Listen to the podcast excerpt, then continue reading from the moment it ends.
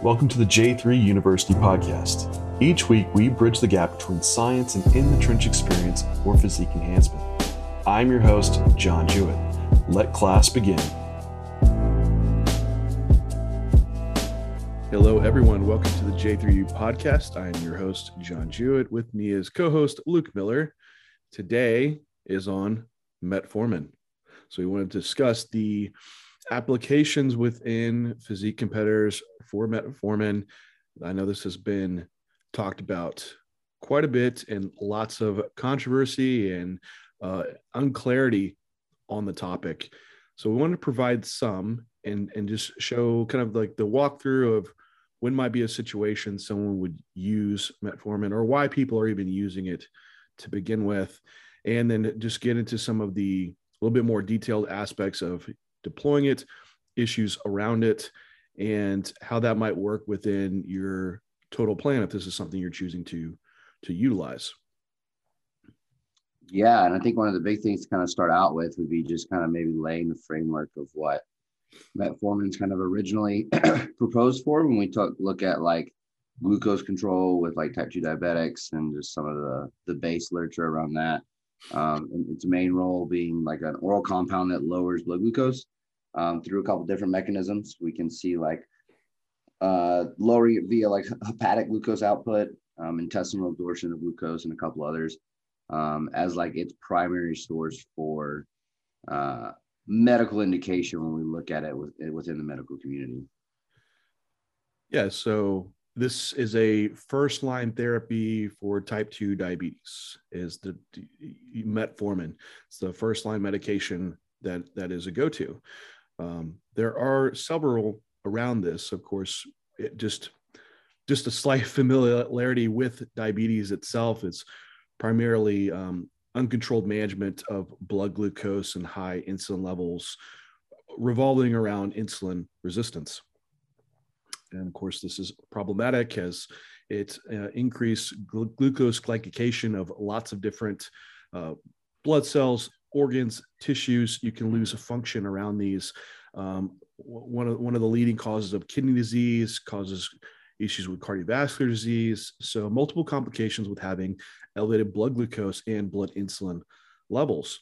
So partially with type 2 diabetes is you have this insulin resistance forming which over time could put further strain on the beta cells of the pancreas to produce insulin.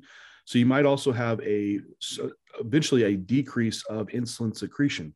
Not always the case in type 2. In, in type 1 diabetes, this is more so an autoimmune issue with the beta cells not producing insulin. So it's not necessarily insulin resistance in a type 1 diabetic, but just more so they need to take exogenous insulin to replace what they're not able to produce. But in type 2, this could be coupled together. Um, so, revolving around treatments for type 2 diabetes is addressing these issues of trying to resolve insulin resistance. And metformin is, is one utilized because it can decrease, well, it works through a few different mechanisms, like, like you said, Luke. Um, pri- primary one being uh, action at the liver to decrease the hepatic output of glucose. So the liver can produce glucose through gluconeogenesis and increase blood glucose. So this insulin resistance that occurring, cells aren't uptaking glucose, the liver starts putting out more, and that then gets coupled with uh, further increases of insulin and, and, tissues not responding to that insulin, and just kind of the snowball effect. Uh, there's a few other drugs though. Are you familiar with the other diabetic drugs? I don't yes. have you ever got. We got yeah. questions on them. No, not really. I actually had some come up. Um, ones that I like, I don't. You have a like a list of drugs, and people are like, "How many other drugs can I take?" It's like, why did you even come up with this? I don't know. Just the some of the drugs that people mentioned to me. Um, there's a few other drugs in in diabetes. Uh, one being uh, Actos, which is works in gene expression for okay. around fatty acid metabolism, carbohydrate metabolism, and it does sensitize peripheral tissues just like metformin does. Um, one of the higher incidences of issues around um, uh, Actos was uh, edema, and it's contraindicated in patients with like congestive heart failure. which um, someone asked me about that and, and just being around enhanced bodybuilding one of the large issues that we have around is like edema, peripheral edema, water retention, increasing yeah. blood pressure. So it's like this is already is like an X out on that one. Um, another one is a glipizide. I've heard someone mention it. It's it's an uh, insulin secretagogue. So mm. it increases beta cell production of insulin, yeah. which isn't really solving the the problem like it yes it lowers blood glucose but the the root issue here it's trying to reduce just glucose output of the pancreas and improve insulin sensitivity. Don't yeah. just add more insulin in. So um, that's when you might say hey why don't we just add in an exogenous insulin? Like um, and the like one of the other ones was like i heard someone mention using a glp-1 um, agonist so uh, G- GLP-1 also increases beta cell production of insulin. It also um, decreases carbohydrate absorption, can decrease appetite too. So I've seen some people using these like post show, but again, I think it's not getting down to like what is our what is our real issue around in, enhanced bodybuilding. And so with enhanced bodybuilding, uh, some of the main issues with using high amounts of androgens, growth hormone, is just well for instance just growth hormone itself um, pre- increases glucose output by the liver. Yeah. so think of uh, as growth hormone as like trying to pull out all energy reserves into the bloodstream. And so you're having gl- glucose increase from from the liver. You're having fatty acids pulled from adipose tissue. So you have this rise in blood glucose rise in free fatty acids it can cause insulin resistance and prevent like uptake by tissues. So this is kind of like what we're faced with alongside also just high food intakes, um, high body weights that are driving more inflammation. And that those inflammatory factors can have some direct impact on insulin sites, insulin receptors in that pathway. So we're kind of getting hitting by a few multiple fronts here. Um, we, we, have we're taking some compounds that increase blood glucose. We're also putting in ourselves in positions where we can have more insulin resistance occurring. And so we, something that might be deployed around that, if we, of course, we use every intervention possible, right? Yeah. Cardio, diet, um, to, to help improve that lower inflammation, um, improve health markers, but there's still like some prophylactic strategies that could be utilized. And still this, this first line treatment for diabetes is uh, metformin. Yep. And so we see a lot of bodybuilders are are now using metformin for for this reason to one manage blood glucose. And it has some other benefits as well. Yeah, and I think that when we look at like considering prophylactics in the first place, I think one of the big things is like their role in this is extending the lifespan of of of phases for us a lot of times, right? Yeah. And it's it's a long term play, um, not only for the space specific that we're in, but especially like managing the long term health considerations. And this is where we start to when we discuss stack design, almost have it as like a linchpin within the majority of of people's plans because most people run into the same similar issues, right? We're running into a lot of these health market deteriorations that are going to eventually drive long-term issues. We see net um, insulin sensitivity go down and inflammation rise quite a bit. Um, and we can see metformin really play a role in this. And I think this is where we kind of start to uh, lay out why metformin really fits the bill for some of these issues as we run into this pretty stereotypically across the board with most people. yeah, because and like what, what's usually ending like growth phases for individuals and I'll get into also like even contest prep scenario, but yeah. in, in, these like growth phase, phases, like you said, like usually we're seeing what's going to keep you from pushing up, and usually it's um, what someone might notice is like, man, my appetite has gone to shit. Like I'm now feel like I'm force food down, or body composition is starting to get partitioned just more towards body fat and uh, for that same amount of, of tissue accrual, lean lean yeah. mass accrual. And then, you know, if you are, hopefully you are monitoring health markers, you start seeing health markers getting deranged. So maybe triglycerides, lipid panels getting off. And you're like, okay, this is all heading in a direction of being far from optimal. It's not sustainable. That's the thing about it. So you have to then take other measures. Um, and so around around these issues, like what what is really occurring there, and it's like I said, high food, high body weight, high PED usage. Usually at the higher body weights, sleep can be taking a toll. And then also, we're just driving a lot of systemic stress too. Um, and don't think like mental stress, but think just overall stress on the body with with training, sleep going down, PED usage, all those things. And so we result in this fate of this high systemic inflammation, high amount of insulin resistance and increases in oxidation stress. And so we have to do something with that. And that's why metformin fits the bill really well within the enhanced competitor because it does, for one, helps with managing your blood glucose and insulin uh, resistance.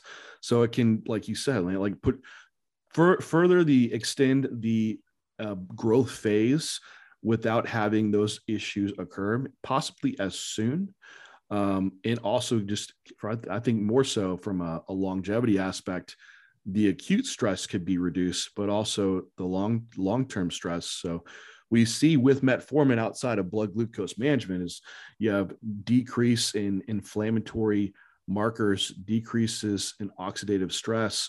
So, just within that, just with a systemic aspect, um, our main issues in bodybuilding are what is it doing to the brain, the heart, the kidneys? And a lot of this is driven around high systemic oxidative stress, inflammation. So, metformin works to decrease those. So, it's very liable. You could say that metformin is renal, cardio, and uh, brain protective. Um, and then we'll have also potentially like anti-cancer benefits around metformin. It has lots of applications within that. Um, but I think you know before you get down too far down the longevity uh, track there, because people just want to care more so like what's it doing to my my physique as an yeah. as as a as a, a competitor. Um, and so yeah, that's that's kind of your your main your main thing of why we would be deploying uh, metformin to lower those aspects of what high food, high androgens, high growth hormone, all those things are doing around it. I think along those lines too, it's because the whole conversation for now has been like around all season is flipping the script and the contest prep. I think this is very applicable within that contest prep setting as well um, because of all those additional benefits outside the glucose control that we'll see with metformin. Um, just keeping it in at like that 500 milligram mark throughout the duration of the contest prep um, for these these measured benefits as well. Yeah, no, I think that's a point because in contest prep, you're like, man, my blood glucose is great. Like this isn't going to be a problem. Like you're going to be very insulin um, sensitive in a prep. Yeah. And yes, you are. However, you're still exposing yourself to high amounts of PEDs, typically with, with increasing on the way into the, the into the show. So I would take metformin for all the other benefits that it presents with uh, outside of glucose management, because your glucose is, should be relatively pretty managed in a contest prep. And so, for all those other health benefits, to keep those more intact, keep yourself in a healthier state, and that just it just it continues each phase you get into. So, like off season to a prep, you don't you won't have as much of like because some guys have to have like if you want to call it like a cleanup phase or a health restoration phase. Like we should never get to have to really get to those points to begin with but it it shortens these phases because you've maintained health um, same with a prep into a, a, a post show period into an off season. That post show period, it's very much a recovery state from all the stress you just put yourself through through a prep. Now, if we had a, a tool to utilize to try to mitigate some of that stress that you are accumulating, that post show period is just going to be much more effective and get you transitioning back into a very productive off season phase uh, a little bit faster rate. So I think it's it's kind of phase potentiating in that sense um, mm-hmm. and that you can be improved on every other phase by by doing so. Uh, so it's something to be that could be utilized year round, right? Yeah, and I think as we kind of walk through this, we do get a lot of questions around like what are the issues, right? Because every drug has got got to have some issue. Um, no drug comes without some sort of side effect that we may need to watch out for. Um, and we have like multiple a couple that we can go down. Um, but the first one is like the question about like the influence on hypertrophy, right? Like does yeah. metformin have a negative influence on hypertrophy via like AMPK and all this other stuff? Um, and I think this is something that is really overstated and not fully understand because we can like look at like isoforms of AMPK and like where metformin is going to have an influence and see that it's not going to be influential on on hypertrophy. And I think we have data. You said the master study, right? Yeah. Um, so that's that's the one of the studies that is has been usually cited uh, for saying, "Hey, don't take metformin; it's going to inhibit your your muscle gains." And uh, like like you said, uh, like and since we I didn't we didn't even mention it, like the main thing about metformin and how it works at the liver to produce to reduce glucose output is through um, activation of of AMPK, yeah. which is basically uh, the, the, same same thing that's activated during exercise actually, and so it, it causes like a, a decrease in, in, in the signaling that almost is like exercise would be. So it's like there's energy availability, so you don't need to now put out glucose to provide that energy. Um, but AMPK has a few different subunits on it, um, several, and so metformin activates certain subunits, and the ones that it does activate is shown ones that aren't related around uh, activation of mTOR in skeletal muscle. And so we also have to think like not just as a whole, but where is the, the really target sites that metformin is enacting? And one of the main sites is, is the liver. However, it, it, it, will have some influence on skeletal muscle. And so we bring up the, the master study, which was a, a 12 week resistance training study in, uh, in, in subjects over 65 years of age um, and they were taking 2,000 milligrams of metformin a day and looking at um, skeletal muscle outcomes. And within that study, there was some inhibition of hypertrophy adaptations. And so that was immediate like, oh shit, don't take metformin. Uh, it's going to inhibit your, your, your gains. And it with, within this study, and you kind of have it's much more in depth. So um, for one, you have to look at does the subjects apply to within our population? And if you're, I would say, if you're over 65, natural, and taking 2,000 milligrams of metformin a day, then this stu- study would probably apply to you. Um, if you're a young 20 to 40 year old, uh, you know, taking super physiological amounts of PEDs, androgens, and growth hormone, and for something that's more like along the lines of maybe 500 milligrams of metformin, it's just not even a comparison. And uh, now, do we have that comparison? We don't.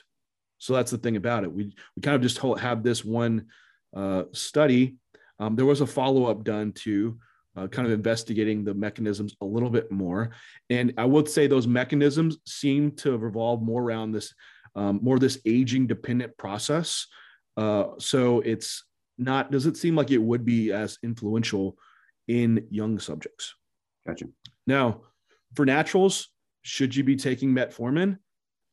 I I I, I wouldn't. Um, I don't think that makes a lot of sense because of around the issues of why why do it. Well, why are we doing it? Is because of the issues around enhanced bodybuilding practices, and so yes, it it has some potential to lower IGF one, lower testosterone level, and uh, for that, for a natural athlete, you're not going to face the issues of an enhanced bodybuilder with high amounts of insulin resistance or oxidative stress or inflammation is the same.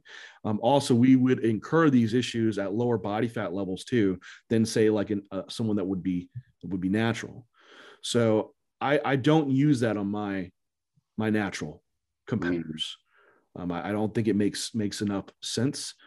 Um, I think the prophylactic measures that it might provide uh, far outweigh what I see as even being the limited amount that it would impact, e- even if it did impact hypertrophy. And I just, just as a an anecdotal, and it's very anecdotal. Like I have not seen it impact uh, progress. Um, my guys are still adding stage weight on, but I am seeing Im- improved markers of health.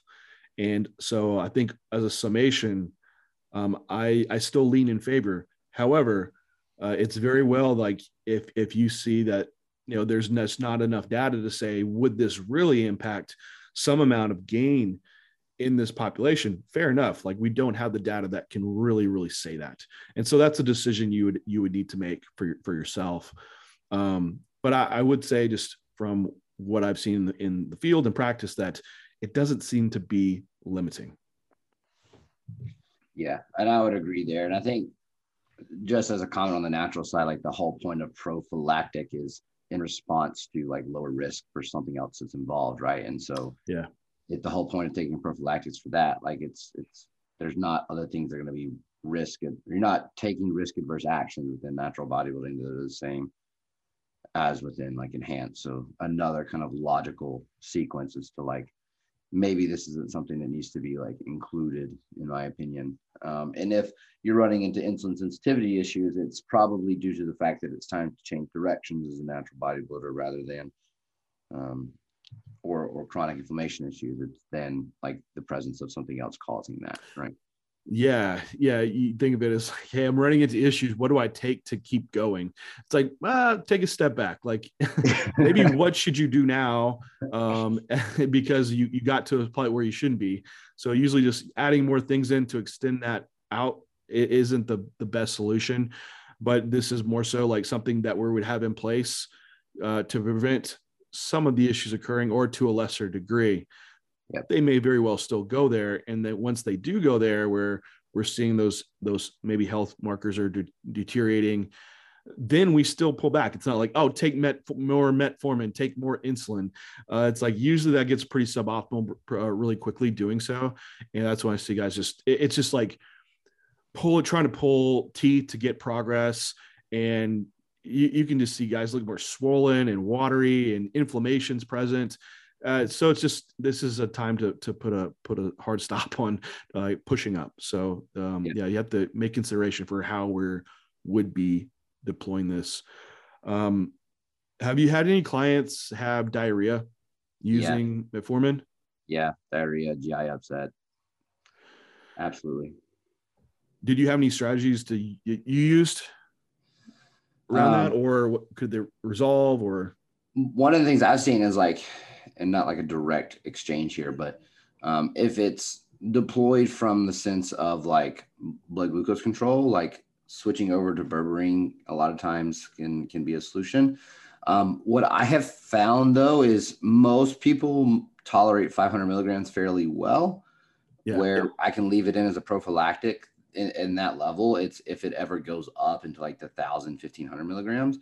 So I haven't had anybody run into issues at the 500 milligram mark. Most of the time, it's been like an escalations of metformin.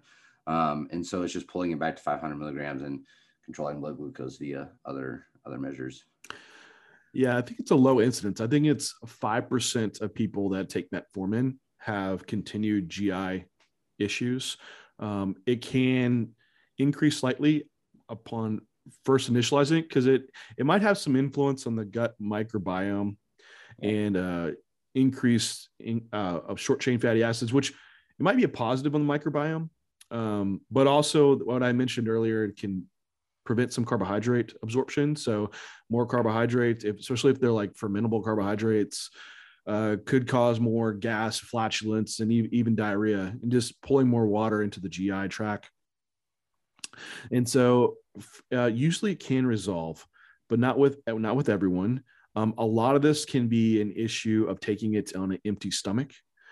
So um, uh, what I usually suggest is definitely taking it like with the meal, or even right you know right when you com- complete your meal, um, or at the time you start your meal. You know, uh, timing wouldn't necessarily be quite as important with metformin because it has a fairly uh, long half life in the body. So we're really looking to build up metformin in the tissue rather than don't think of it as I take this with X meal and it's going to be making me insulin sensitive for that meal or partition that food.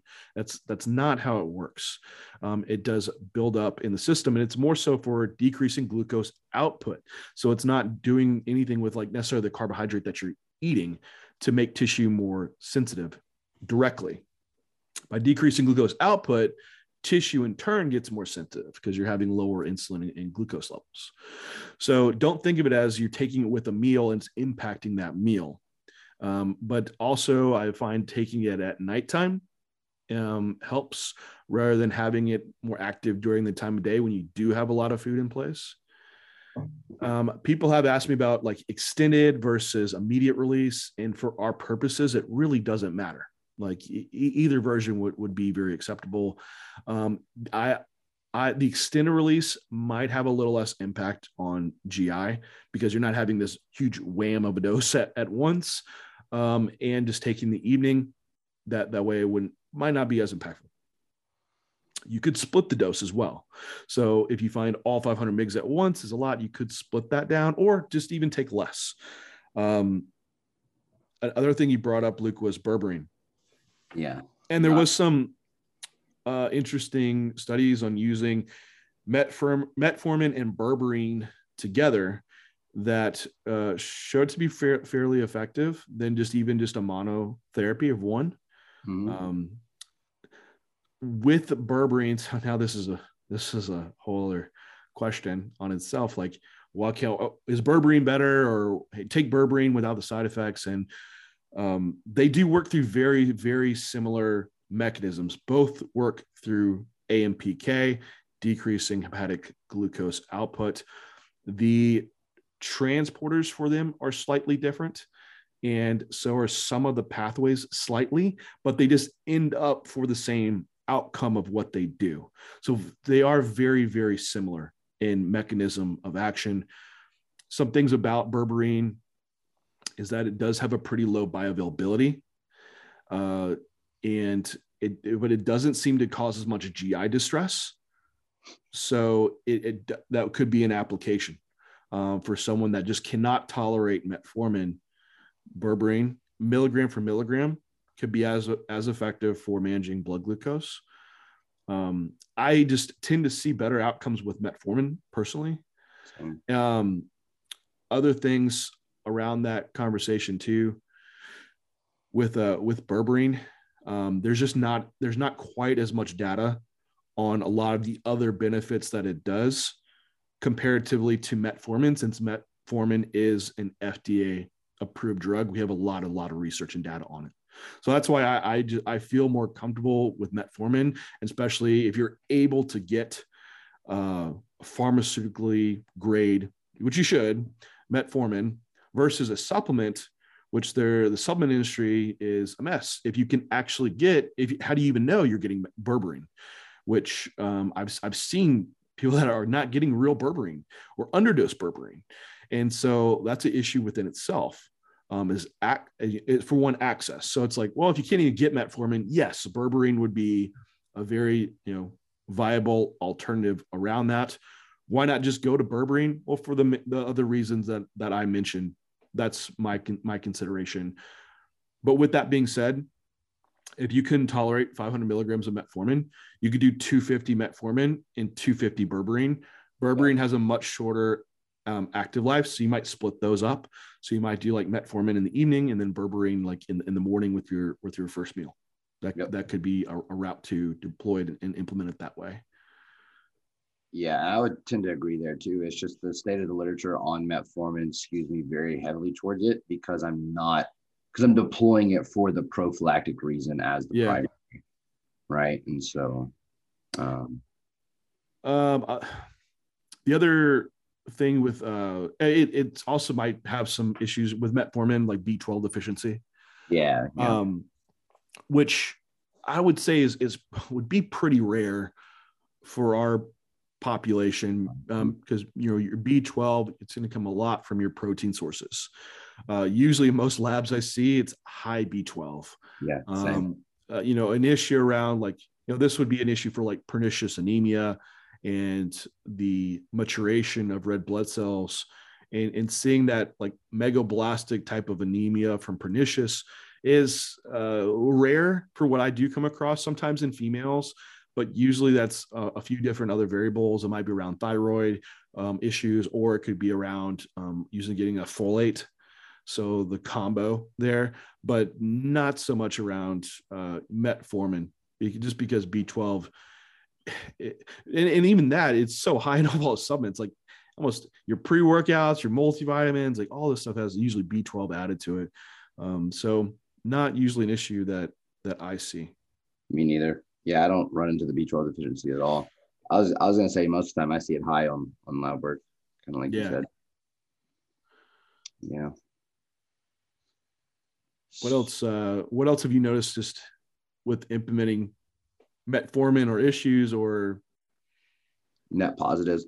I mean, honestly, man, like it's been one of those things that when we look across and and we have so we're we have other things that we're using as prophylactic, right? And so we're seeing the net benefit of like better stack design and prophylactic measures, and all of this contribute to overall health.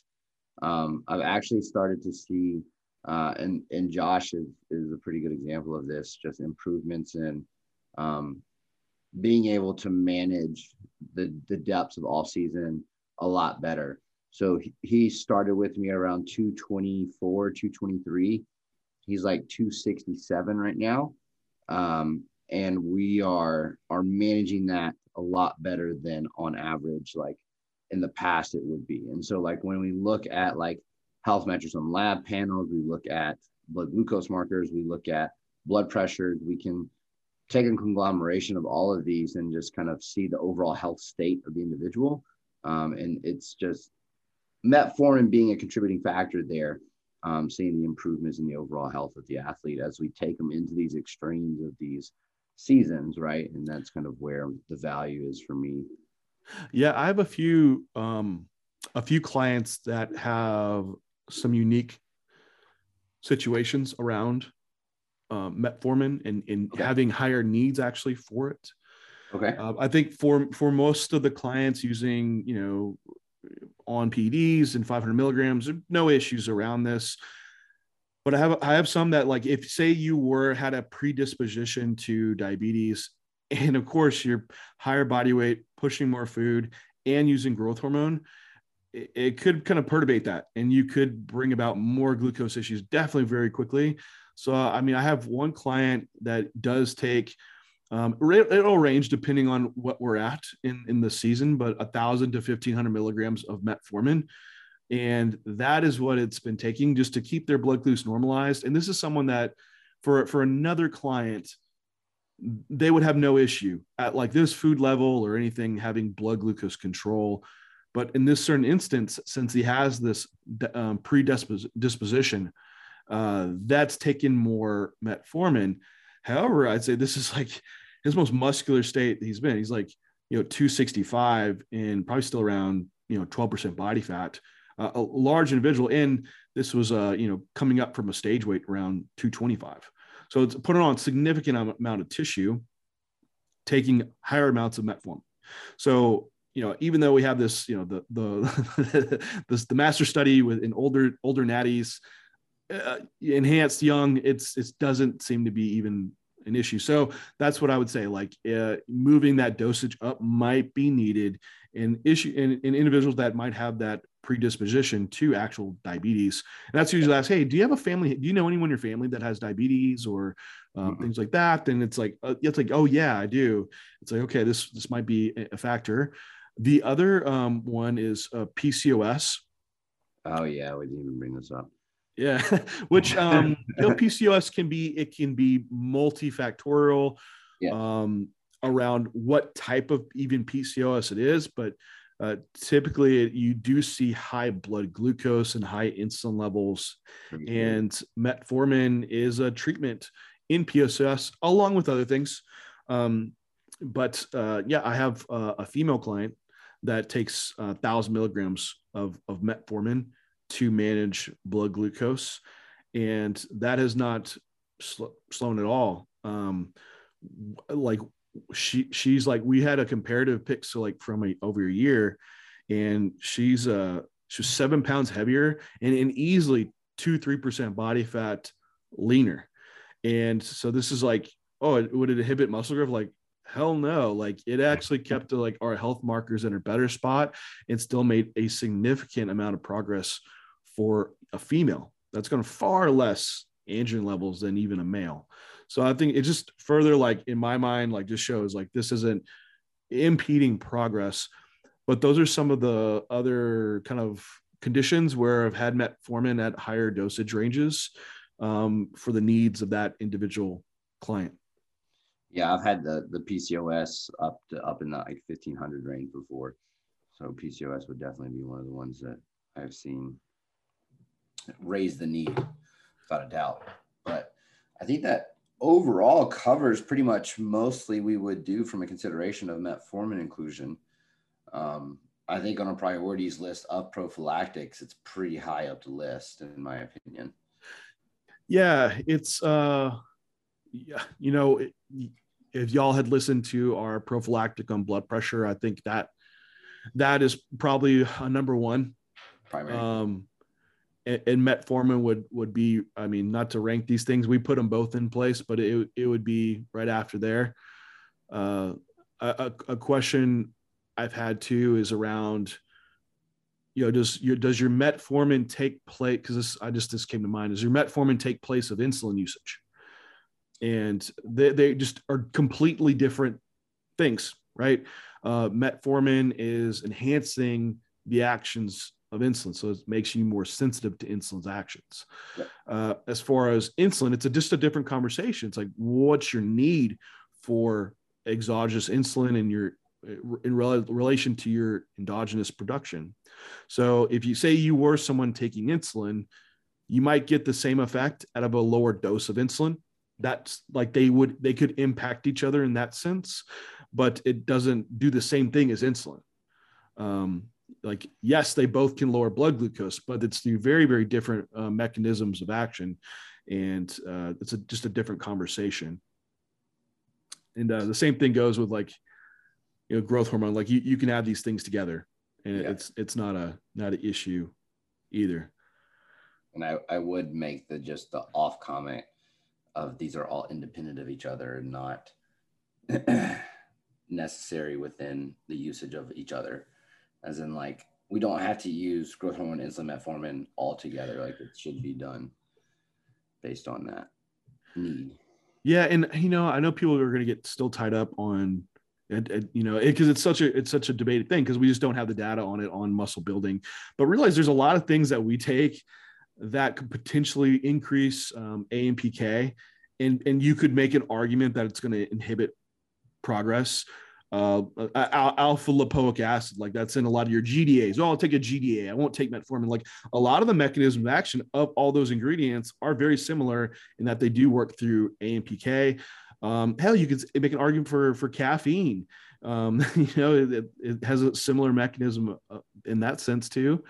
Um, or you could look at, oh man, taking antioxidants prior to training inhibits uh, your some hypertrophy adaptations. It's like, oh shit, well, you know what? Let's stop eating fruits and vegetables. Right. It's like for how much stress that for how strong the drive of androgens, growth hormone are to promote promote progress like these things are not going to slow down your progress if anything it's just going to help with with health. I think it's just very very overstated the impact of these things and we shouldn't just look at little mechanisms that we should look at you know what's what's the big picture here and, and how it's working in an entire system.